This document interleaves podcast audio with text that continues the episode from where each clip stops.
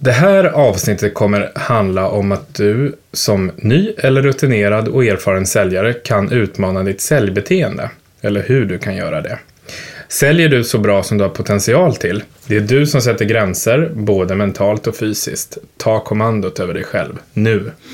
I det här avsnittet kommer vi att prata om våra egna erfarenheter som vi har fått från ett antal olika jobb som säljare och försäljningschefer och ger några enkla tips och råd kring hur man lätt kan utmana sitt beteende.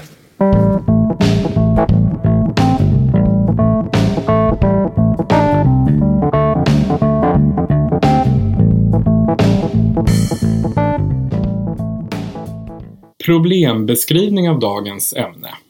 Hur många säljare utnyttjar egentligen 100% av sin egen potential? Ja, konsekvenserna av att sällan eller aldrig utmana sitt eget beteende kan bli allt möjligt från A till Ö, trots att försäljningen går bra. Men för att nämna några exempel så är det tydligt att Ja, det är ju lättare att vantrivas på jobbet till exempel och att bli bekväm och inte testa eller prova nya arbetssätt. Ja, och det blir ju lite tråkigt för det händer samma saker hela tiden. Och helt plötsligt så kan man också bara tappa försäljningen. Ja, man blir lite gnällig och negativ. Eller att man som ny säljare väntar kanske tre månader med att börja sälja, för det gjorde alla andra. Och det är ju faktiskt inget att vänta på, utan kasta det ut. Ja, eller som ny säljare igen, sätta samma budget som de andra säljarna gjorde. Ja, det finns massor exempel när vi alltid gjort som vi gjort förut. Men Christian, har du några konkreta case från, ja, från telefonförsäljning till att sälja produkter och tjänster, vad det kan ge för konsekvenser? Som ny säljare så väntar de flesta ett par månader med, innan de börjar sälja och boka möten.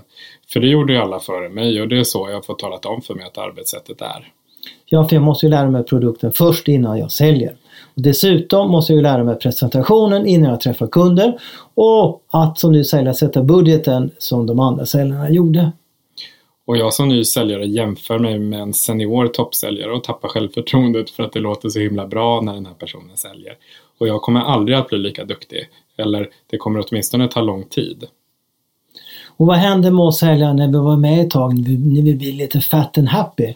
Ja, eller när vi hamnar i nöjdhetsträsket då. Ja, vi kommer ju inte prestera med ett annat resultat än vi gjorde tidigare och inget nytt eller annorlunda kommer att hända.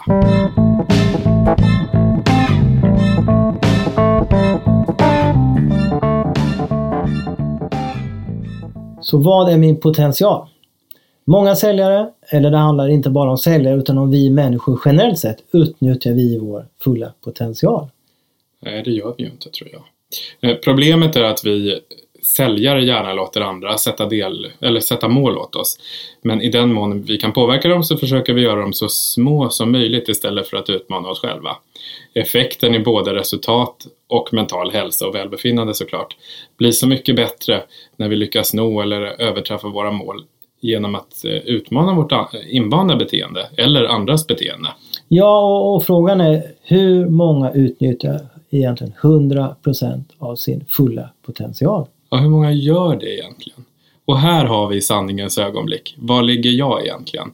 Erkänn nu för dig själv och utmana. Glöm inte bort självinsikten som vi pratade om i tidigare i inledningen här. Fundera på vart du ligger. Ligger du på 50 eller 60 eller kanske 90 procent av max? Ja, och vem ska man jämföra sig med för att veta? För att inte tappa modet?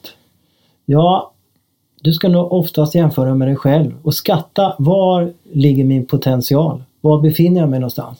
Och I dagens samhälle är det alla snygga, alla är välutbildade, alla har bra jobb och så vidare. Men du ska inte jämföra dig med grannen, med kompisen eller kollegan för det säger ingenting eftersom ni faktiskt inte är samma person. Utan jämför med dig själv utmana dina egna prestationer mot dig själv.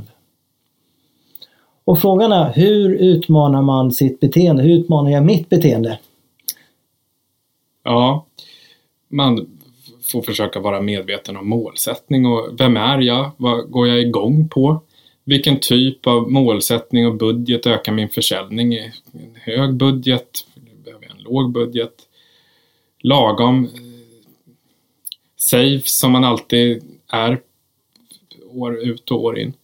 Ja, och, och just när det gäller specifikt nya säljare, hur kan man utmana sig själv när man inte vet vad som är rimligt att sälja? Hur gör jag det? Ja, med, med nya säljare så i min roll då så brukar jag försöka plantera en naivitet. Vilket resultat är egentligen möjligt? Vad är möjligt? Är det vad som talas om för mig eller jämför jag mig med mina nuvarande kollegor? Och finns det någon fördel med att chefen sätter skyhöga mål eller berättar om tidigare Wall of Fames? Ibland kan det finnas en fördel med att ha alldeles för höga förväntningar på sitt eget resultat för då får man faktiskt större möjlighet att nå sin fulla potential. Eh, finns det andra typer av mål, Göran?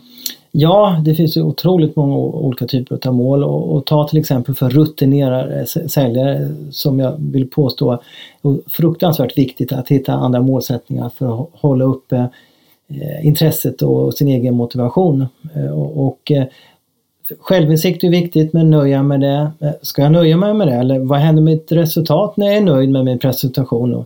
Ska en säljare tillåta sig att vara nöjd eller kan man aldrig bli eh, eller ska man alltid bli bättre? Får man aldrig vara nöjd? För det är ju viktigt att må bra i alla fall. Men ni som lyssnar nu, lägg nu handen på ditt hjärta och fundera på om du faktiskt vet om du kunde gjort det lite bättre. Och även om resultatet är bra i alla fall, kunde vi ändå ha presterat lite till. Men, viktigt att säga, vi måste kunna få må bra fast vi vet att vi kan prestera lite till. Mm. Och några exempel på målsättningar utöver budgetmål kan vara till exempel att sätta tidsmål istället för, för just budgetmål. Och vi kan också sätta effektiva säljtimmar i veckan. Vi räknar tiden istället för antal. Alltså antal offerter, antal besök och så vidare. Sätt tid. Jag ska sälja tre timmar om dagen, fyra timmar om dagen, fem timmar i veckan eller vad det nu kan vara. Och eh, ett annat intressant mål skulle kunna vara hur många, räkna hur många kunder du faktiskt pratar med varje dag. Sen se om du kan fördubbla dem till dag två, dag tre, dag fyra. Ett annorlunda mål. Mm. Men tänk till själv, gör annorlunda mål för att utmana dig själv.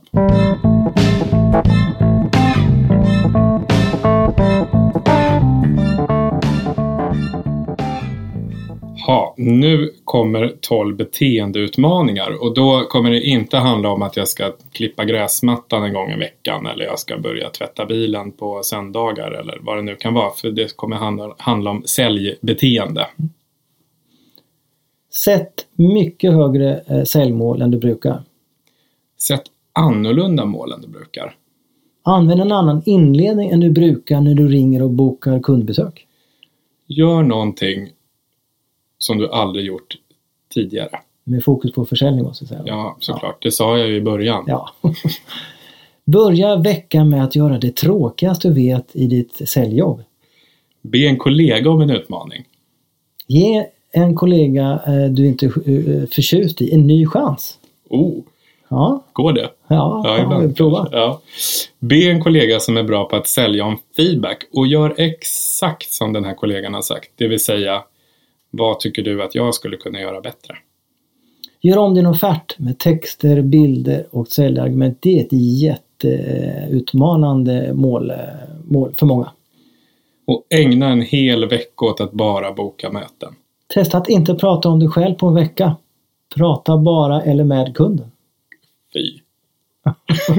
Nej, ja. ja. Lägg ingen tid på att fika eller prata privatsaker med dina kollegor under en hel dag, utan bara sälj.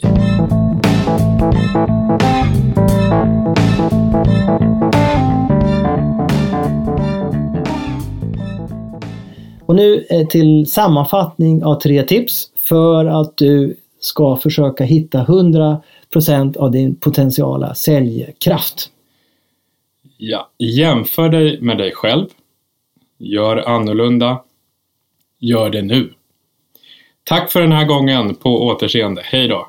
Hej då.